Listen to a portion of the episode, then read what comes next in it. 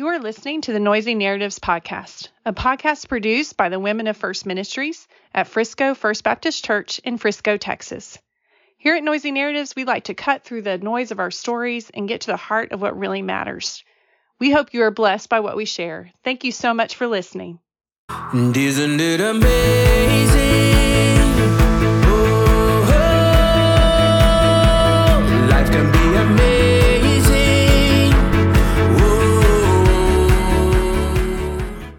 Everyone. Welcome to Noisy Narratives. This is Debbie Vallejo, and I am joined today by Christy. Hey, Christy. Hello.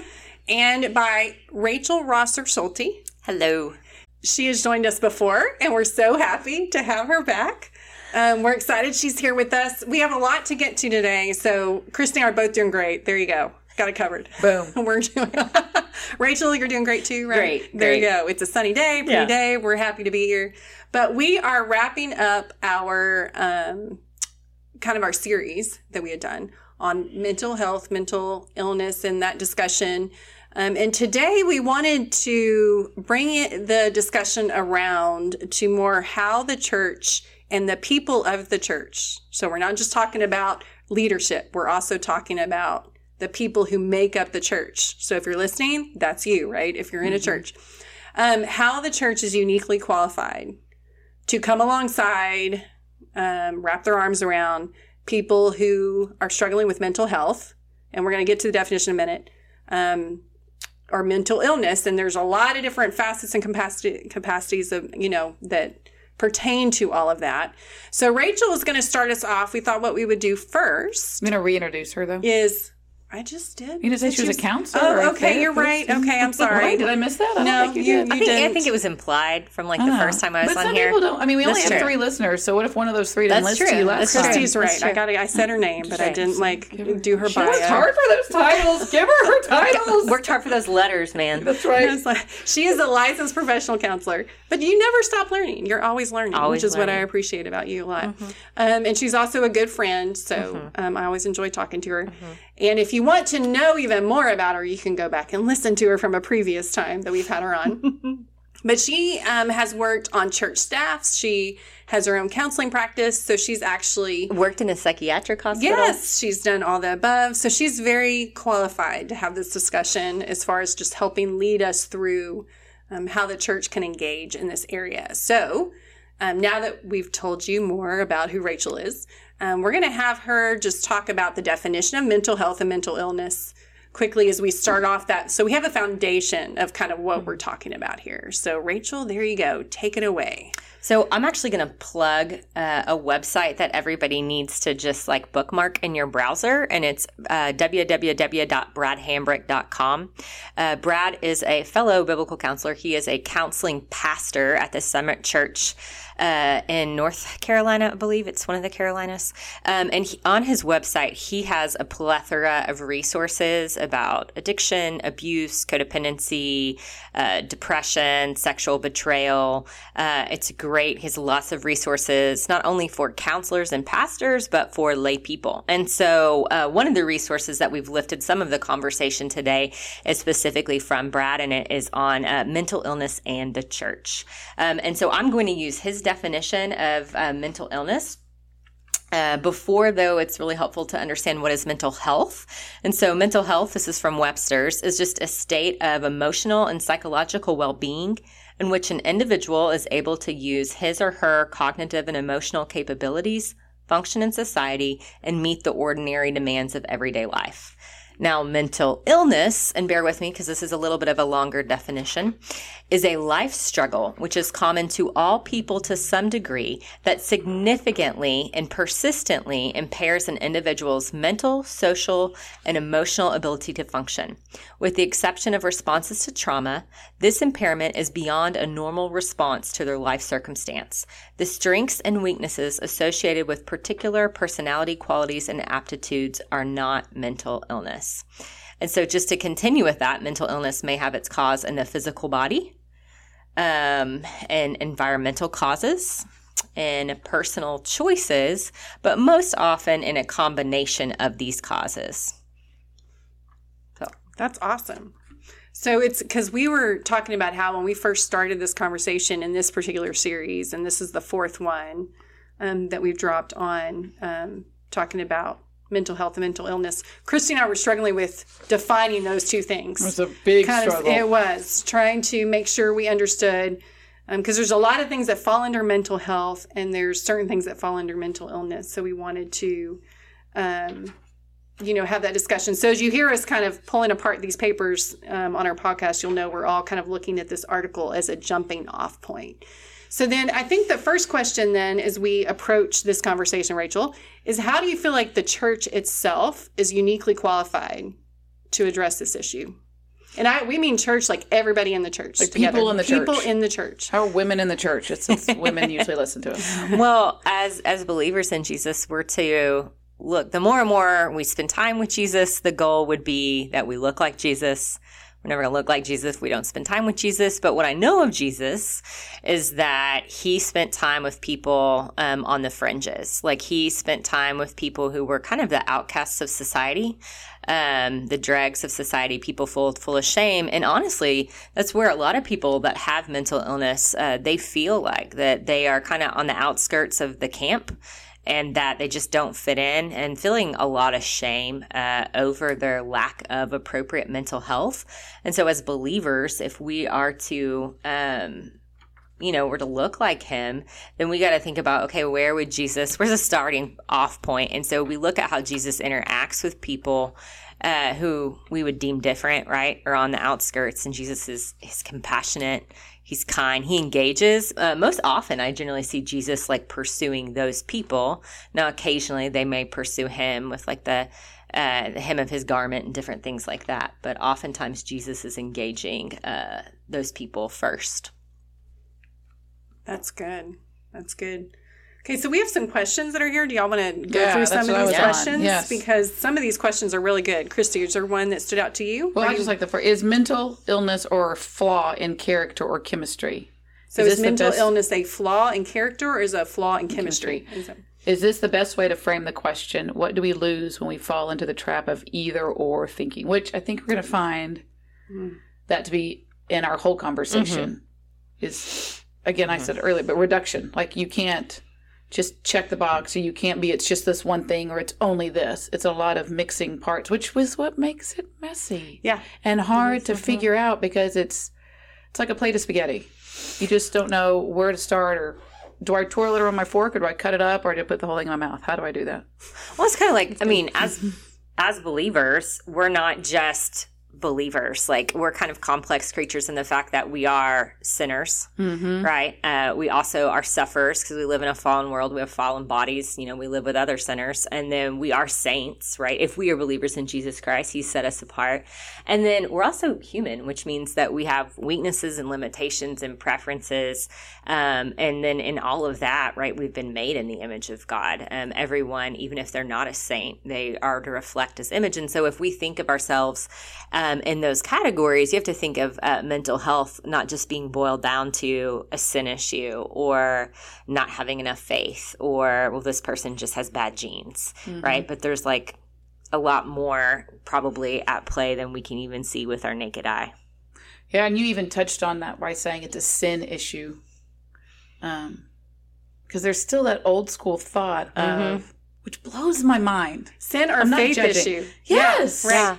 I still am like, seriously, you really think like there's some deep dark sin that they're not confessing, which is why they're doing this, or they don't have enough faith to overcome it, like that? So God isn't fixing them because they don't have enough faith. Yes, I just I can't wrap my head around that. Thought I think I could when I earlier in my relationship with the Lord, I could think that way, but now I'm like, that's not right. You So can't that think comes that from way. kind of a prosperity gospel overall, right? A prosperity gospel of Yes. of mental health, a prosperity gospel of, pro- of finances, a if it's prosper. It's just I small just way of this, thinking of God. then- like it's just a real small way of thinking of how, like Jesus coming and how what God does and saves, and then how we're created. Like we're not created that small. God is not created that small. He's so much bigger. And the and then you've got the world. You can't say it's always Satan tempting me. There's an element of the world too, Yes. just living in this world in your flesh. Yeah. So there's so many other touch points that I feel like sometimes we discount. Well, if you think about the fact that the if we're supposed to look like cookie cutter Christians, I mean, Jesus wouldn't look like us, meaning that there were, I mean, was it his family members that said that he was crazy? He was Yes, outside drunk. of his mind. Yeah. Yeah.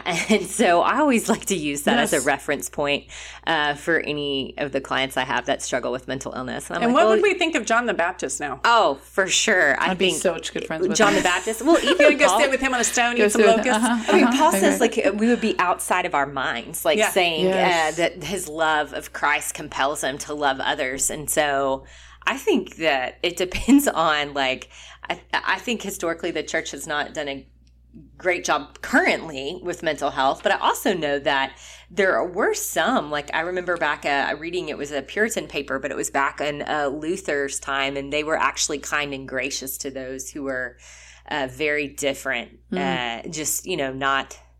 They would kind of deem them not right, but even that definition, it's just so They were kind to them, but they were still not right. In Exactly. their mind. Yeah. Yeah. So But there still you was a really- label of it. But I, as much as I don't like the not right, there's an element of acknowledging I'm not right. Like I need help. But can't you have, like we said earlier, brain based or a body based weakness, but actually have a really strong faith in Jesus? Well, yes, we did, but explain that a little bit more. So, I mean, I think so good. it is possible that you can, like, um, just have brain and body based uh, functioning that's, you know, off and like have a, a really strong faith Mhm. in the Lord, meaning that what if you have someone who uh, has a um, a label of like bipolar disorder, right? And so they have manic episodes um, where there's like really rapid speech. There's a little bit of grandiosity, but they're like confessing and talking these things, and like they know who they are in their Lord. They're trying not give in to the temptations, like if they have manic struggles, but they're like Mhm. bringing those things in light of community, but that they they know the word of God, they believe the word of God, that they are believers, they serve their community. I think we just can't boil people down into this is your diagnosis, Yeah. which means that you don't, right, have Yeah. have faith. Well, I would say that even about my brother. Like he loved Jesus, but yet he'd be like, I hear voices. Yeah. I mean, and for me at the time, I'd be like, oh my gosh, he's possessed. And then struggling with, well, can he be possessed? Can he be possessed and still be a believer? Oh my gosh, is he not a believer? And then someone coming alongside and be like, whoa, pause. It's actually a chemical thing. This is not a salvation issue.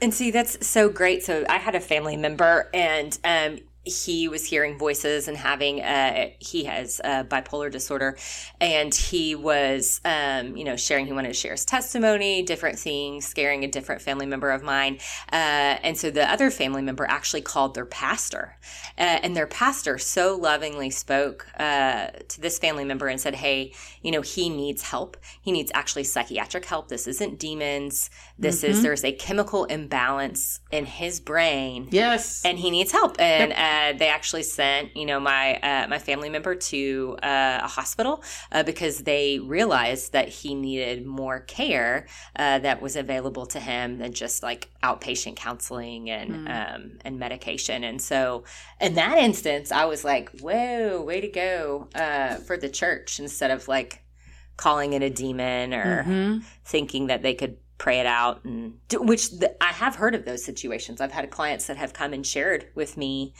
um, just the shame they have felt over their mental illness. Uh, and not that there's not a place for that, not that spiritual warfare is very much real and it's uh, present in all of our lives and prayer is always needed, but the shame that felt that there was something off, that medication actually would potentially help um, with their mania or you know with the delusions and hallucinations and especially anytime there's a fear that they might take their own life or the life of someone Mhm. else So if someone, so let's um, hone in on that a little bit. So if, um, you know, someone's listening, and because the question was kind of, is mental illness a flaw in character or is it a flaw in chemistry? And so it seems like the nuances, it could be either or both. Yeah. It could be both. Yeah. And so how does someone because we're talk we as the church want to we hone in really hard on character. Yeah. Right? Mhm. Um, we don't hone in so much on biology and how biology may influence character, how biology may influence our choices. Are we getting enough? And the physical issues too. Are we getting enough sleep? As a person in the church, if there's someone you're walking with in a life group, in a Bible study, whatever, that's sharing stuff, like how do you start getting helping them kind of ask those questions? And um, They come to you and they go, Rachel, here's a hard one. And you're like, no, let me give that back to you.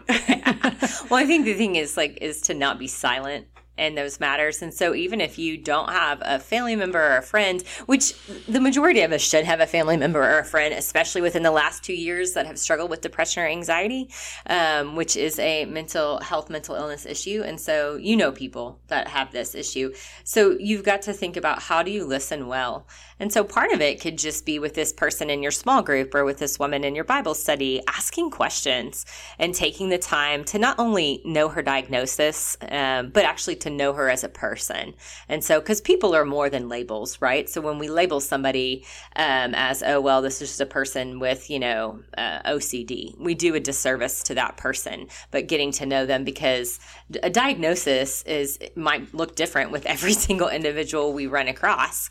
And so, then as you get to know the person, then like start asking questions, you know, specifically around like different types of factors, like the biological factors, like, you know, if they're taking care of themselves, they take their medication, like different things like that. And then any environmental influences that could be going on, like family of origin, what's their home life like? You know, is there any abuse? Have they lost a job recently? Like, what are environmental influences that may uh, especially let's say you have somebody that has you know ocd or has bipolar any kind of triggers like that. So oftentimes people that uh, have bipolar not always but sometimes um, they struggle with uh, if they don't sleep right? Lack of sleep. Mm-hmm. and so that could be a trigger point like a setting off point for them right oh if they haven't been sleeping you know kind of checking in with them seeing how they're doing could they get rest right and then you know then then you want to look at like okay what are the character issues if you see somebody that is uh, that you know has, and you're in relationship. Let me maybe make sure I put that as a caveat. The caveat there. Yes, yes. like you are in a very close relationship with somebody that is struggling I'll switch it to just uh, a simple one. Can we do like depression? Yeah, let's, let's or anxiety. Sure, let's do anxiety. Okay, you're struggling with somebody that uh, has just generalized anxiety disorder. What right? does it look like, if you don't mind? It's sure. Um, so biologically, so that would mean that there are things that are going on in their body um, that are just not working as the Lord intended. And you got to remember that all of us have bodies that don't work like the Lord intended them to because of the fall. We all live after the, the fall. apple, the fruit. Yeah. So I, I actually struggle with anxiety, so I can kind of speak to this. Like my little neural pathways, right, at times can habituate into these little fears. And mine is, uh, we always joke around about this because my husband always tells me he's afraid of what people think about him, and I'm like, oh, I'm not, I'm not afraid of that. I'm afraid of the future or any kind of medical condition. But like I'll have like these little habituated pathways of not thinking about the future with Jesus present in them, right? Or I'm like kind of running down this road and I'm thinking about like all the things that could potentially happen, um, right? You know, just mm. worst case scenario. And so then what I notice is like my heart rate starts beating a lot faster, my breathing gets a little bit more shallow, my brain starts to just kind of click and go. And then I'm really not paying attention, nor am I being present with like people that are in front of me or can't really hold on conversations you know, I'm not doing any of those things. And so um, that could be kind of more how the biology affects it. Now, like environmentally, right? If I've had, you know, stress going on with my spouse, yeah, I'm stress going on with my uh, girls, stress with like my family of origin. Maybe I had a really stressful day at work because that mm-hmm. happens a mm-hmm. lot. Mm-hmm. Or I'm just carrying a weight of someone's like abuse story that they just shared to me um, right that's gonna and if i haven't like spent some time like trying to care for myself or spend time connecting to the lord that's gonna make my anxiety like i'm it's, I'm gonna have like a maybe a lower threshold, um, right? And so th- that's gonna be an issue. Uh, and then you know some of the more kind of like you know character things. So for me, I have completely given up caffeine. Now other people haven't, and so every once in a while I'll have a cup of coffee. Occasionally, if I go with Debbie to like up right. Inspired Kitchen, I'll have coffee. One. I'll one. Wow. I'll just have one. So I've been awesome. real big fan of like uh, London fog lattes, which is just tea. But there's always like choice, right? Because yep. even in secular psychology, um, so much of the therapies are about uh, like changing your thought patterns, changing your feelings, changing your actions, mm. so that there is actually like human volition, that there's actually choice in the matter. And so I you can control you, right? I mean, in some ways, right? You can look at okay, what am I responsible for? Yes. And then what do I have to entrust to God? Yeah. I mean, so part of that could be, okay, Lord, I'm going to choose to not think about like mm-hmm. I'm this is what I was thinking of and like pray it out loud to him, like very specifically, but I'm gonna give this over to you, right? Yeah. And like that might be Yeah. five times in one minute. And so, I heard today in our life group it was really cool. One lady said that I she just when she discovered that she can reject what Satan wants to give her, yeah, and she was like, I felt like I had so much power all of a sudden. Like I don't. That's from Satan. I'm going to reject that. yeah, And she said it was so freeing. And it was probably five years ago that someone told her, you can reject what Satan's trying to give you. And she goes, and now I reject it out loud. So now it's super Yeah. empowering. And then learning to accept what the Lord wants to give you. Yeah. Because sometimes you don't want to accept it or you don't feel like you're worthy of it. Well, and I always try to tell the people when they get kind of confused on well, what's the voice of God or is this Satan? Yeah, we talked is about that too. Yeah, is that the Spirit of God is never contradicting the Word of God. Right. And so God's Word, It will never condemn you, though, Yeah, and make you no. go to a deep, dark, Never. separated place from the Well, Lord. and I think some people th- that's the struggle too. There is a difference between convention, uh, conviction, and condemnation. Yeah. But I think some people too. It's hard to recognize. I know for myself growing up, um, and it was part of the. and I think I shared this on a staff retreat. We were just on our staff retreat. I would when I felt shame about something. Um, I was scared to talk. I was afraid someone else would feel about me the way I felt about myself, you know?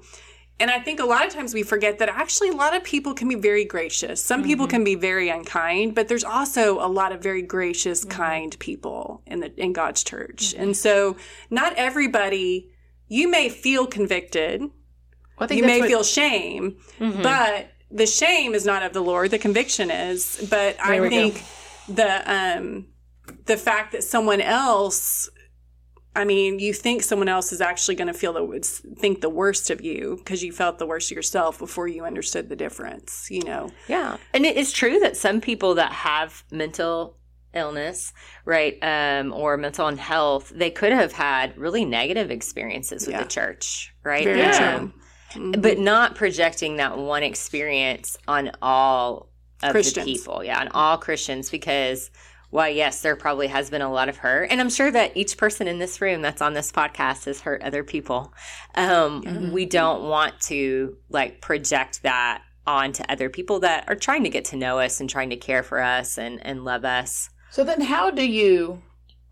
Because I heard you saying this earlier too. But then, for people that have been hurt by a person in the church, how do you not allow that to stop you from engaging with other believers?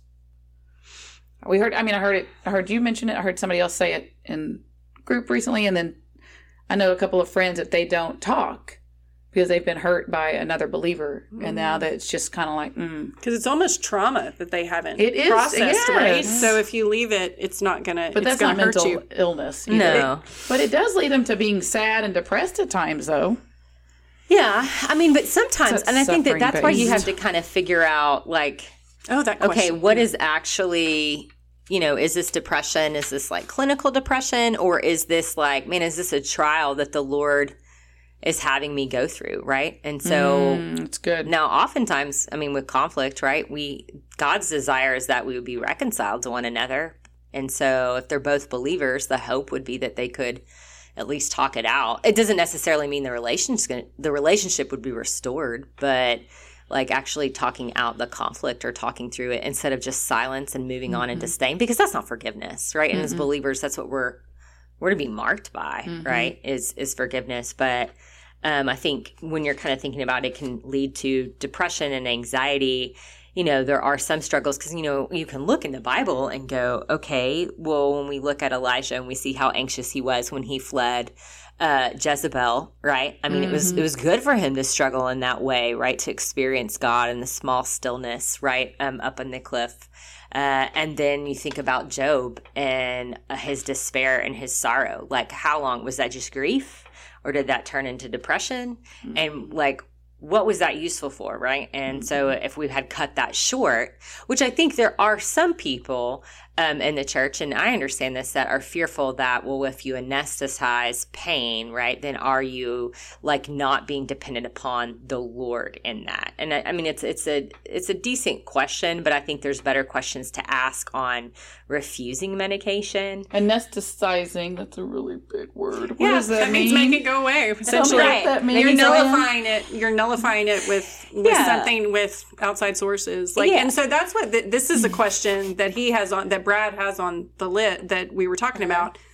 To that point, It said, Would we want to eradicate all anxiety and depression if we were medically capable of doing so? No. What would we lose like we that was good about about, a little bit life more. and relationships if these unpleasant emotions were eradicated from human experience? So, Ask Rachel's the question saying no. again. Ask Okay, the here we go. question because I need to. I, we got to think about that. okay, here's the, and there's double, so don't start Yeah, laughing till yeah, I'm done. Okay, would we want to eradicate Page are you on? all anxiety and depression if we were medically capable of doing so? What would we lose that was good about life and relationships if these unpleasant emotions were eradicated from human experience? If I'm going through them, I want them eradicated. If I made it out on the other side in good standing, I'm okay with them. That's right. Okay. I think there's now, part Rachel, of it. it's your turn to correct me. Go. no, I, I, I'm not going to correct that because I, I, I concur. Um, yeah, I think there's times like I can always tell, like in my prayers, if what I'm asking the Lord is, I'm like, okay, just change the situation, or then like the the next rung down is like, okay, then just change how I feel about the mm. situation, and then the next rung down is, okay, Lord, obviously these things aren't changing, and so help me. Like, and So we then- always talk really about. question. Okay, go I have a really good question because Yeah. people ask when they're going through struggles like this. I'm so excited you get to answer this question because it Okay. was brought up today, and it's this is perfect. But they're starting to feel depression. They're starting to feel anxiety about life, and they keep on asking the question, "Why me?" Someone says that, "Why me, Lord? Why me?" What do you say? I'm so glad you're here. Somebody women are going to love your than me. answer. I cannot wait to text Because I these always look at someone and go, "Why not you?" Well, well, what I that's actually what I think. Ex- um, I'm, I'm not. help us figure out more why. 'cause that's Well- what was my response back to her was why not you? And but then they I don't put, like that very much. They don't. I will. Nobody generally, likes what I ask is, I'm like, man, have you read? we- we I'll don't like generally that very say much. like, Yeah. have you read the book of Job?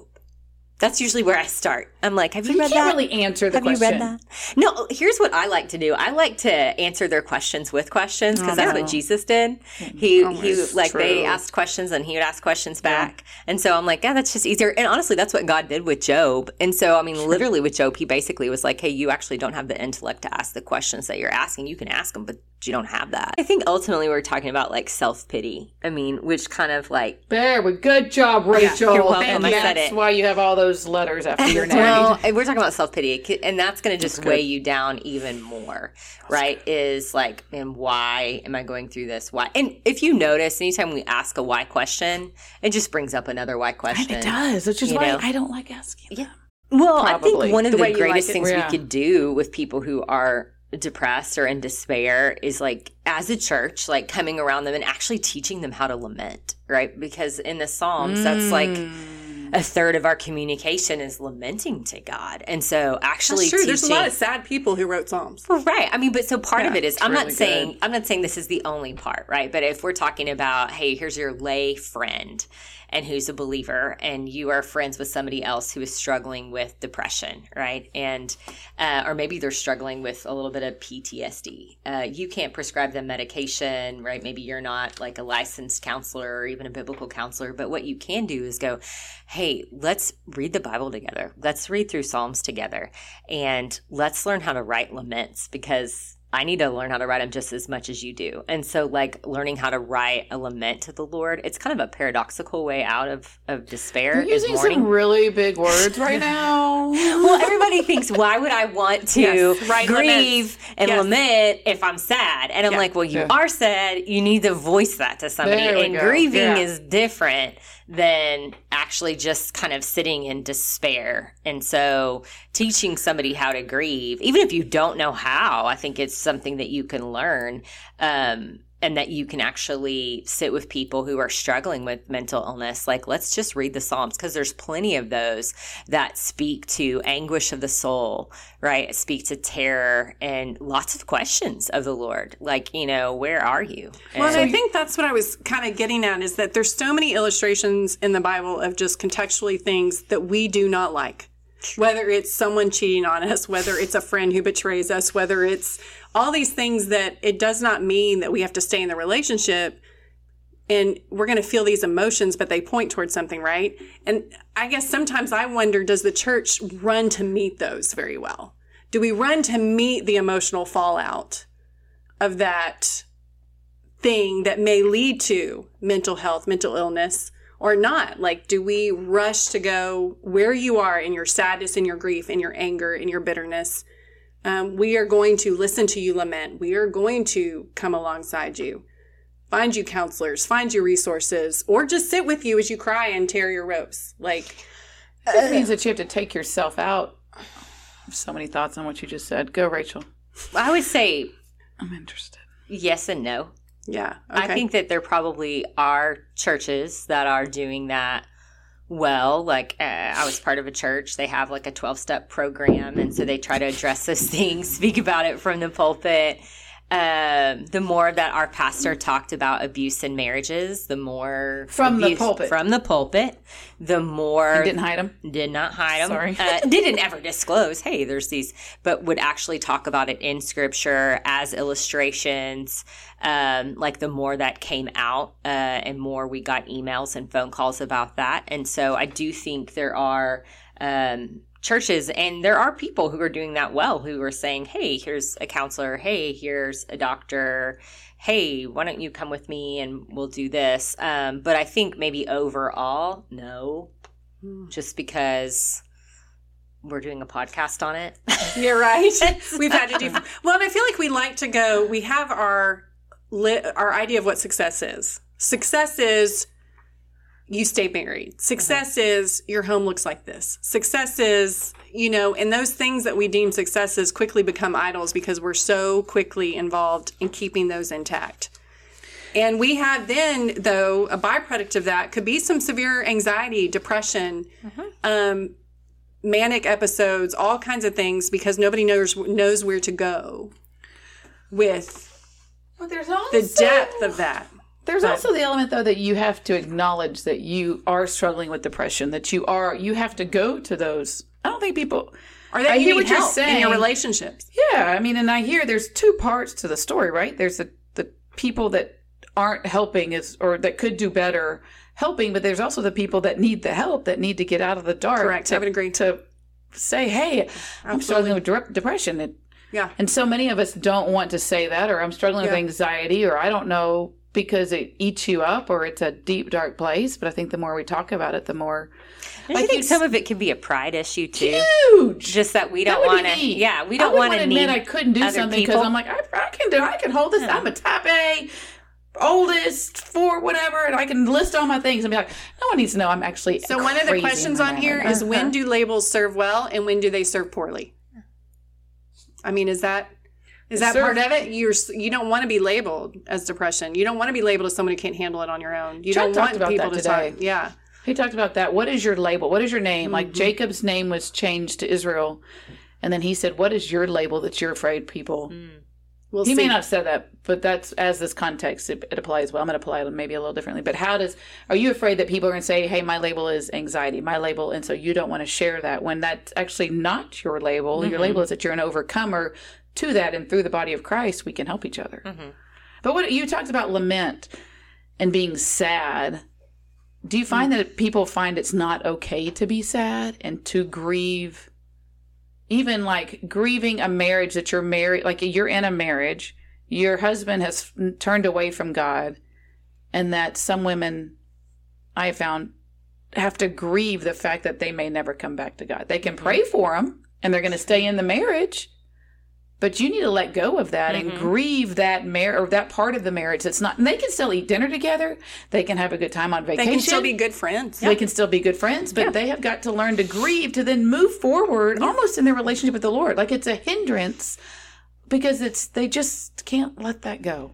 Is that a normal Can you ever let that go? I wonder though, if you're attached physically and really spiritually to this person who's decided they don't want to be a Christian anymore. That's hard. Don't look at me, look at Rachel. She's the professional. Yeah. I mean, What do you I, do with that? I, I think It's a good what I try to tell people is grieving is not a one and done deal. Like it's going to be a ongoing process. And if you think about it, the Savior was identified as a man of sorrow, acquainted with grief, meaning that one of his labels was that he was a man of sorrow and he was friends with grieving. And so that means that he cried a lot. I, and I also think Jesus was probably a man of joy, acquainted with delight, right? I think he felt the fullest and that he could grieve the deepest um, because, you know, he wasn't self centered. And so I think people don't know how to grieve, and I don't think Yes. people know what to grieve. I think that they're only thinking they should grieve death Yes. instead of looking at not only uh, losses being not just lossing of people or pets, but jobs and locations and like spouses turning from the Lord, Friendships. friendships, but also crosses. Like your crosses, meaning like the difficulties of life, right? You know, grieving a wayward child, grieving. Um, what does kid- grieving allow you to do? Why do? Why should we grieve? That's a great question. Um, well, I, f- I feel like it. If you cut off grief, then you're not going to feel joy. Hmm. And so, one, I want to look like Jesus. Two, it helps us to talk to the Lord, to have like candor, more intimate conversation with Him, and and it actually helps us kind of live in the reality that He dwells. Hmm. Because you're saying, what if He never comes back to the Lord? That's a real reality. What if your kid never accepts Jesus? That's a reality. And so, actually living in that instead of the pretense of Yes. it'll change, It'll it'll, change. yeah. Making yourself a cliche, giving yourself cliches to help you feel better. Yeah. Like, yeah. And So part of Moving forward. Well, part of that too helps us like when we're able to like grieve, then we can actually empathize with people because then we're mm-hmm. connecting to pain. And if we connect to mm. pain, then we're going to be able to connect to somebody else's pain, which is like people with mental health and mental illness. And I mean, and then good. that way we're going to be able to like sit with them and be kind of the way Job's friends were the first week, not the last I was like, yeah. section of time there with them. So one of the First seven days. questions that I put on here that I really thought was really good um, from Brad that he said to ask was: Is normal becoming too emotionally narrow? That if not in the medical establishment, but then are there societal norms in the church or wherever that um, that are pushing people in this direction, right? To where, like to your point, um, keeping us from feeling the grief, from lamenting, makes that scope too narrow, and then we cannot experience the growth, I guess, that could help us help someone else in that situation. Mm-hmm. So I, so I find myself with mental health and mental illness sometimes going, what comes first, the chicken or the egg thing? Mm-hmm. Like, is it mm.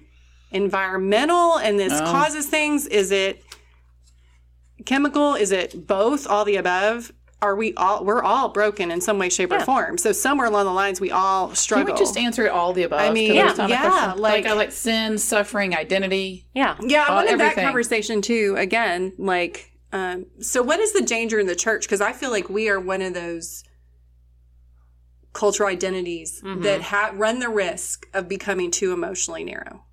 Yeah. What does that mean? Like I can only. What does that emotionally narrow mean? It means like restricting your emotional range to these are emotions that are acceptable and quote unquote not sinful and these are emotions that are sinful Oh, Or even joy. I don't experience the very Yeah. highs of joy, but I also don't experience the very lows of Of sadness sorrow. and Yeah. depression and that's sorrow. what, that's what yeah I was going. yeah restricting both just of being in that little In the- Happy in the- place. mhm. uh, that little even medium Whatever your happy place is. Yeah i mean i would say that the church is probably has done the people both their their people in their pews and then the people uh, that are outside of the walls of the church a disservice in that way. Um, maybe at least here in the american church because when i've spent time overseas in africa they um, they lament and they wail and they celebrate and they grieve and they Uh, rejoice and Jewish dance. weddings or Jewish funerals. If you don't have very many friends, they'll hire people to come lament at your funeral. I thought that was interesting. Yeah. That is interesting. So if like They you only have two or three friends, they'll bring all these ladies and they'll cry for days. over It's your at shiva Yeah. Yes. Yes. Yes. Well, like there's some of those things that I'm like, it's actually not a bad thing to No. do. No. to to lament like that. Mm-hmm. Um, there was we had talked about um the different causes. I think Christy, you had it right. I just wanted to make sure it was biology, environment, yeah, sin, like your okay because that's what. Yes. Okay. So then I think talking about it says. What are the three types of struggle an individual can face, right, from a biblical perspective? And Brad says it's it's nice to kind of it helps to be able to identify those three types of struggle, which is sin struggles, and those are challenges we face because of our moral choice, or misprioritized allegiances, I like which. I thought was excellent. Mhm. Suffering struggles. That's number two. Challenges we face because of living in a world that's marred by sin and it's inhabited by other sinners. But then identity struggles. Challenges we face because we define ourselves by the wrong things or lack a sense of identity. So there's three issues we face it's sin struggles, suffering struggles, and identity struggles. So, how important is it to make sure you get that right personally as you're trying to walk through your own struggles, but then as also as friends if we're trying to walk through them with someone else? I mean, think about uh, the priest that approached Hannah when she's like weeping over her infertility. Uh, and he confronted her, and this is a suffering struggle, right? She's and like in the corner, isn't yeah, she? yeah, she's in the it, definitely not a sin struggle, but it was suffering, a little bit of an identity, right? But definitely a suffering struggle. And then the priest thinks she's drunk, Mm-hmm. and he confronts her like it's a sin issue right and Mm-hmm. so we can the danger is uh, we can miss people in that way so if we're confronting suffering issues right as sin Mm-hmm. issues we can lose people um, now i think sin has to be confronted uh, Yes. if there is sin there right but we have to do a good job of like asking questions and this is what i tell people i tell my husband all this time I'm like, ask questions. Asking questions, right? It pricks the conscience, uh, and accusations or making statements hardens hearts. And so, like, ask good questions. And so, part of that is like, I generally tell people, I'm like, always approach it as the suffering first, first and foremost. Like, Mm. You know, whatever it is, like, approach the suffering. Don't assume you know yeah, already. No, That's what you're so, saying. Yeah, that person's gonna be like, "I'm out. You're coming Yeah. at me too strong, and you're judging me. I'm out." And then, like, look at okay, well, what are the sin and the identity? Are there sin and identity struggles that are here as well? And so, but So, what's the difference then? And you answered this a little bit, but what's the difference with how you address a suffering struggle versus how you address an identity struggle? Um, well, suffering struggle, uh, we want to kind of look at what are the causes of that, right? If there's, uh, and the environment, right? What's kind of influencing it. And so, um, how long it's gone on, um, and what's been happening. And so, scripture would recognize just our environment's influences on our choices and emotions. There's narratives, Psalms talk about that. Uh, but we still are called to be salt and light. Uh, and then he commands us sometimes to remove ourselves from toxic environments, right? Um, That's hard if you're, especially if you're a person that's a drama person. You know what I mean? That I'm not, but I know people. I'm intrigued by people that can't get out of toxic environments. Especially if it's in your own home, though, too. yes, That's gotta be all hard. of that. Like it's intriguing, and, and I could say that sitting on the outside looking at someone. But I'm intrigued by people that would just continue to live in a toxic environment. That but some of that could be the only thing that they've known, meaning right. if they grew up in a family of origin like that, then they're going to perceive is- that as normal. So then, when I'm helping someone or talking with someone, I need to get to know them and ask. Mm-hmm. Yep. The you use the word family of origin a lot, that kind of stuff. Before I'm like, what are you doing? Just jump ship. Just cut bait, girl. What what's happening? Yeah. Versus realizing, oh, this is how she's wired. Like she Yeah. doesn't know anything different, and then to know something different is super scary. Yeah. So I hear you. I I just am always intrigued that you do have to get to know people before you can really advise them or help them or love them well. You have to listen to them. Yeah. And ask the questions. I mean, and then I would say even just kind of like when it's talking about more of the identity issues, like um, that's you know basically if you're kind of defining yourself as like I am Debbie Minister of Frisco, and then you lose your job, right? Yeah. and then you struggle with despair, and it goes even deeper in that into depression. Right, so then that's an identity issue. We would have to kind of repent of some of that idolatry that's there, like rerouting your forgive, like rerouting your identity in uh, in the Lord, knowing that if there was anything wrong, obviously receiving like grace and forgiveness from God if you like embezzled money or something. I think there's one, I think one of the hardest identity struggles is motherhood. ah, yes, It's either having having children or not having children, um, fertility um, issues go to that, but then also our children once we raise them when they're making choices we don't like and we feel like that reflects on us as a mother. All those I feel like for women first it's as a wife, right? It's in our marriage and if that isn't going the way we want or the way we like, I think we struggle with identity issues and then with our kids if it's not going the way we want, or maybe like we struggle with identity issues. What did our friend just say? What was the quote that she said earlier today when we were talking to her? Yeah, I What- do don't you remember that quote? it. There were you many. are not something of your own kid, or oh, you are not. your kid's sin. You are not your kid's sin. Yeah. Yeah. You're not an extension of your child. I remember growing up with um, a friend, and her son was making horrible choices, and I was in awe of her ability to just function. Yeah. And she was like, Because I'm not making light of it. It's very hard. "Oh yeah. my gosh, it was." I mean, it took her a long mm-hmm. time to get there, but she did a great job of communicating. Like he is his own person.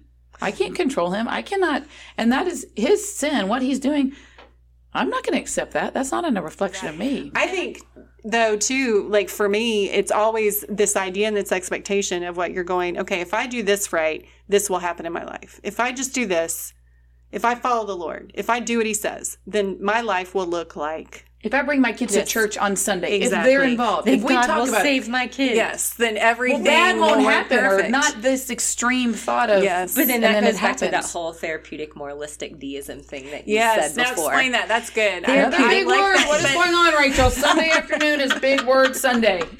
Yeah, this is awesome. But it's good. That's a good. I heard It that is good. described at the conference, and that's an excellent So we like therapeutic moralism deism. Yeah, Yes, it's essentially very where we want a God Spell that gives that, us like happy, healthy, you know, you do good, A plus B is, you know, one plus two is three life. You know, that's the kind of God we want to serve. We want to be, we want ultimately relief, right? If there are, we view things as obstacles, right? We want relief from those things. Mm-hmm. And so we want, because we want to get back to the place of being happy. And, We don't even want the Being obstacles. healthy. Can we even be honest there? no, we don't. And, and that's the thing. You've got to change want them to where. I'm like they're opportunities, right? And That's not good. for relief, but like really for dependence on the Lord. We have to really change the way we view obstacles. obstacles. They we'll change the way we view trials and suffering and everything as Mm-hmm. is opportunities. And so I think kind of going back to mental health, um, obviously being able to empathize with them wanting relief from their struggle. Uh, and where they're in, but then as a believer, like teaching them, you know, encouraging them to, you know, exercise, eat healthy, follow up with their doctor, take their medication, uh, but then teaching them how to be dependent upon the Lord, right? When, hey, guess what? That that third medication they took didn't work, right? And uh, it's So not hard. working. And so, how do you sit with them in a valley? Right, because what I've seen some people in church do is they sit okay for a couple months, exactly. and they're doing a they're like okay you're with me in in steps or recovery program and you're in bible study and you're doing this and now you're on meds and you're exercising. Okay great. Oh wait you're still depressed? Mm. I just don't know if i can keep doing this. You know that's kind of the what i see is like if you They're not in it for the long haul. yeah there's a lack of perseverance there on the part of the people that are trying to that help. are trying to step in and uh-huh. help. And I think that's, that's why you what need I a team of of- people you need a team of Yes, people and that's what I'm saying. We need to mm-hmm. wrap around. It, it- Yeah. It's not when we're trying to put it on just one program. I feel like that's where we have faulted. We have created awesome opportunities. Or Or just one one person, person. but we've created op- awesome opportunities. I think lately in the past decade in the church to help people with difficulties. I mean, I I do think um, Westernized church has identified those things that we've struggled with meeting the needs of, right? Because that's just one other aspect. Um, I do think it's interesting when I think of us as a church body in general, like the universal church, everybody in it. Um, I'm thinking about more the endurance we have to come alongside people for the duration Oh. who struggle. we don't have that No.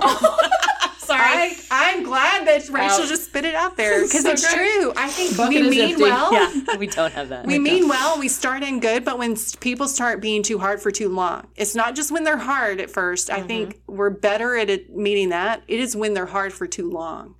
I mean, that's that is uh, at the Western Church in general, just as a people. I mean, like I look back on the pandemic and even just like the lockdowns and people complaining, or you know, all, and I'm just like, oh gosh, we, you know, yeah, I think we've really kind of missed that the perseverance of the saints, and the only way that we're going to be able to do that is just like daily going back and knowing that it, it's a humility thing in the sense of do I see myself as that desperate, as that in need of Jesus, right? As the person who I'm walking alongside that's mentally ill? Because the reality is that's true. Yeah. You know, we're no different, right? And so we're just as in need, just as in desperation. And, you know, we kind of like say, well, my problems aren't that big. And so, but the reality is it's true. That's, you know, we need Jesus just as much, just as daily things don't work out, right? We might look better on the outside, like whitewashed tombs, but doesn't necessarily mean that inside is like Right. full of the Well, love then, of Christ. Do you have there. a question real quick before I ask the last one when Yeah. we close? Just how do how do we do a better job of that then? Yeah. Uh, I mean, I think part of that is is going back to the Lord ourselves, right? Is is trying to figure out why we're so resistant to people that are difficult, why we're so resistant to wanting to do hard things for a really long time, and then you know what have we encountered? I guess even just looking at our own life, like have we encountered suffering in our own life? And I feel like if you're past 15 you have but how did we respond to it? How are we handling it? Mm-hmm. you know and then are we actually being dependent upon the lord? Are we being that vulnerable That's what I was thinking of. Are we am, we allowing the Holy Spirit to equip us and help us walk through? Because there are days you wake up and you're like, I can't do this, Yeah. and that's when you're like, Have y'all seen that meme, the Holy Spirit activate? Mm-hmm. Have y'all seen that? No, oh my gosh, it's so great. This lady comes on Family Feud and she's like, she needs to answer the question. She's like, Holy Spirit activate, but she does a song and dance, which I'm not gonna do. But there are days that I appreciate that because there are days that I'm like, Holy Spirit activate, like I need you because this this is hard, life is hard, whatever it is, Yeah. because I don't have the ability to do it myself. And then when you know that you're not doing it and you're walking in step with Him, then it's not easy, but it's it has peace. Yeah. And then you're not you're not looking at other things. You're just going, thank you, thank you, Lord, thank you, Holy Spirit. i think another thing we could do is like look back at our life and see the people who you know are difficult or in Mm. pain and that we didn't walk with well and um, ask for forgiveness. I've done that, and it makes me sad. Like I missed the mark on that one. yeah I And was actually reach out. here. reach out that. I so I had Yeah. lunch with a friend probably about a year ago, and we were talking, and I was like, "Oh, I'm supposed to apologize." Not having lunch with the intent of apologizing, but thinking back when she was Yeah. talking about where she's at now, and being like, "I was a bad friend. Yeah. I'm so sorry." But that was a weird moment. Mhm. Thinking, "I'm apologize." Yeah, I am. I, I was not good Mm-hmm. because I think at the time I had three little babies, and that's where I was at, Mhm. and I couldn't see past it. Which in reality, that could have helped me get out of those three babies for a little Mhm. bit of time and been like, I need to look outside my life where I'm at. And so you do, you have to apologize for those. Well, and I think for me, and that's hard. That's prideful. That is Again, less- that's prideful. That was hard is. for me to do. but I Probably need to I've had to apologize for the ones that I've seen and I've deliberately looked away. Mm. So not there's the ones that you Oh, yeah. don't realize are there just because your life is busy and hard. And you're going, Lord, for, Lord, forgive me for not looking beyond myself, right? Yeah. Which is what you're saying. But I feel like for me, I have looked at some and said, I can't do that right now. Mhm. I'm turning the other That's direction. true. And for me, that's where I've had a couple that I've had to go to, um, especially my family, and I've had to say, I'm so sorry. Will you please forgive me? I deliberately turned away from that because, you know, you could have used me and I didn't feel like I had anything left to give, but that's not your fault. That's mine. Because there's times where I think we do reach the bottom of our endurance, but instead of pushing into that, you don't get better at enduring unless you do it. Yeah There is no other way to exercise that muscle, that emotional muscle, the capacity we have to use our mind and our will and our emotions and our choices and our thirst for the Lord to help others. We cannot build that muscle unless we use it. And then a lot of times I'll, I'll see people, they'll start out great, but then they're not spending time with the Lord or kind of Yes. like replenishing, mm, and then Yeah. they burn out. For right? sure. And That then is they're absolutely like true. they may be one of your best like lay counselors, mm-hmm. like women's like care response, and then they have just neglected and neglected their own heart that then they disappear for like And there's two some where years. I just selfishly was like, I just don't want to do it. Yeah. I have the time and the capacity and endure. I just don't want to do it. I, I'm okay That with was those terrible. people that would say that I don't want to do it. I'm not. For me, I wasn't. For me, Yeah. I really felt like it was a pull call from the Lord, and I ignored it. Well, I mm-hmm. appreciate I'll- the I'll honesty say, to say I don't want to do it, I can't do it, and then kind of digging in and being like, why? Where are you at in life? Well, life is mm-hmm. hard, or I'm dealing with all. Yes, or I don't want to. Mm-hmm. But where, however, I just appreciate the honesty of people in that situation. Yeah. Or I don't want to. Okay, wait, why don't you? But I Let's think for me, that. I had to I had to really reflect on and be honest with myself that it was wrong. yeah. Yeah. And there's that. Absolutely. I think some people go, I'm reflecting and I don't think it was wrong. Fine. But Yeah. for me, I really Yeah, had to go. everybody has their own. That was wrong. Yeah. That was wrong.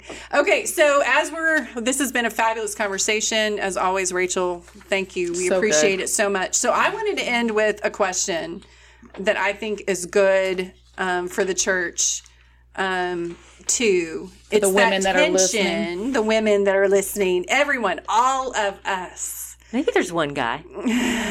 The husband that has to hear it because the wife has it on really loud Yeah. on There the. Alexa. I feel bad for the guy. Okay, so my question that I'm ending, that I think would be cool to end with, um, y'all may want to have another one, but how do we understand the tension between already and not yet with regards to the health, development, and preservation of the mind? Like the things we know we have already, mm-hmm. but the things God is saying to us, not yet, which is going to be heaven, right? Mm-hmm. Eternity. Mm-hmm. But we act like sometimes we want it now. So we act like the world should behave like heaven, right? I'm gonna, I'm gonna throw out another big word for you. I'm ready. so that tension. Yeah. Get my Google Uh, ready. this is from this was a word from J.R. Vassar, unrealized eschatology. Unrealized I eschatology. already like that so far. I'm a, I'm a big eschatology Essentially, fan. you J.R. want Vassar's Church of the Cross. yes, Yeah, you want uh the you want heaven now. Yeah. Like, and so I think when it comes to that, I always kind of go, I really don't even think we have, like, going back to our cookie cutter version of Christianity, I don't think we have a great understanding of what normal is or what quote unquote healthy, holy really is. I think Jesus is the best look of what that is um, for Here us. on earth. Yeah, here on earth. And I would say that a lot of us aren't homeless and, you know, are itinerant ministers. Not that you have to give all of those things up to do that, but, um, you know, that he was the greatest reflection of mental health. He had perfect mental health, um, and he was homeless. And so, um, which is humbling to think about that. And his his occupation, his ministry was only three years, and uh, really, he only had twelve guys really know him well, right? I mean, because at the end, you know, everybody wanted him dead, and so I mean, he spent the majority of his time with like these twelve. One that he knew would betray him, and the other one that would deny him. So I don't think we have a great understanding of like what perfect mental health is, and so um, but I think having grace to go just as much as like an arm can't grow back if it's amputated, it doesn't mean that we're going to have perfect mental health on this side. We will when we see Jesus face to face, right? There won't be any more manic episodes or panic attacks or flashbacks or things like that. But I think s- setting it up to where a lot of times when people think about mental illness, they think, oh, it's a disease, right? So there's this cure and to go well no these are symptoms like it, there's syndromes right and so mm-hmm. to go well i don't know if we'll ever be perfectly mentally at rest and well until we see him face to face and so having grace for people and ourselves in the in between hmm. We're not going to ever be symptom free. Yeah because i think you're saying. yeah we want relief and i think the lord wants us to rest in him and i think those two things are very different Oh, that's good. When you said to have grace for ourselves and Mm. for grace for in between. yeah That's good. The in between the already and not yet. That's really good. That's a good place to end. Grace for the in between people, between the stuff we know we already have and the stuff that God's saying, not yet. That's good. Well, thank you so much, Rachel. We appreciate you, it very much. Um, it was a great conversation. There's so much there. Like, Christy, I had so many questions. Um, you know, I feel like we could spend a whole podcast on just one of these questions. Um, but the website that um, Rachel did talk about, um, I just wanted to spell it for you real quick. It's um, www dot, and she said Brad Hambrick, but his name is B R A D H A M B R I C K dot com. And so that's where you can go to find those resources. And we'll put it on the blog too. So if you want to go find it, you can. Just want to make sure you had access to that. He has great resources for the church. So anyway, thank you, Rachel. We appreciate it. thank it. you guys it was fun Yeah, it's always fun talking to you. Yes. We appreciate it. We go all over the place, but it's just fun. Mm-hmm. It's good. Yeah. it's good. So thank you so much. So that's it from us, everybody. This is Noisy Narratives Out. Until next time, we'll talk to you later. Bye. what happens now.